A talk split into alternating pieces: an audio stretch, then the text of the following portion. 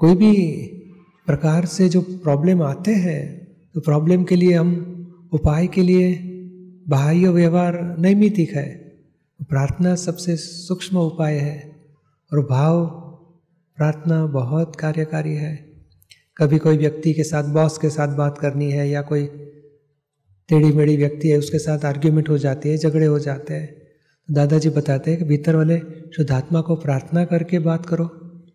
कि शुद्धात्मा भगवान, भाई साहब का मन का समाधान हो जाए, ऐसी वाणी बोलने की शक्ति दो।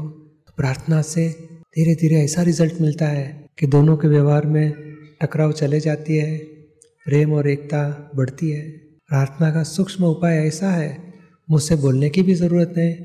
भीतर वाले शुद्धात्मा को डायरेक्ट फ़ोन करो रिक्वेस्ट करो प्रेयर करो कि भाई, मेरी इच्छा है, दुख देना नहीं है मुझे। तो समाधान हो जाए ऐसे व्यवहार करने की शक्ति दो। किसी के साथ हम कुछ भी बोलने गए, उसको गलत ही समझता है, अलग ही समझता है, गलत समझता है तो ये भी प्रार्थना कर सकते कि, हे शुद्धात्मा भगवान इसको अच्छी तरह समझा सको, उसको क्या प्रॉब्लम है, उसका सॉल्यूशन कैसे दे सको? ऐसी मुझे समझ दो, मेरी पर कृपा करो कि मुझे ऐसी समझ आ जाए, उसको समाधान प्राप्त करा सको। तो प्रार्थना से आवरण टूटते हैं, ऐसी समझ प्रकट होती है। उसका समाधान मिलेगा, हमारा व्यवहार एकता वाला हो जाएगा, जुदाई टूट जाएगी।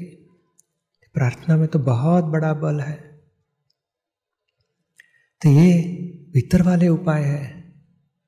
बाह्य उपाय तो कर ही डालते हैं, मगर जब रिज़ल्ट नहीं मिलेगा तो भीतर का उपाय चालू करो। हम व्यवहार को तोड़ नहीं देना चाहते, छोड़ नहीं देना चाहते, मगर व्यवहार रखना है। मगर सुमेल बिठाना है, एक दूसरे के साथ टकराव न हो जाए, ऐसे रास्ता निकालना है।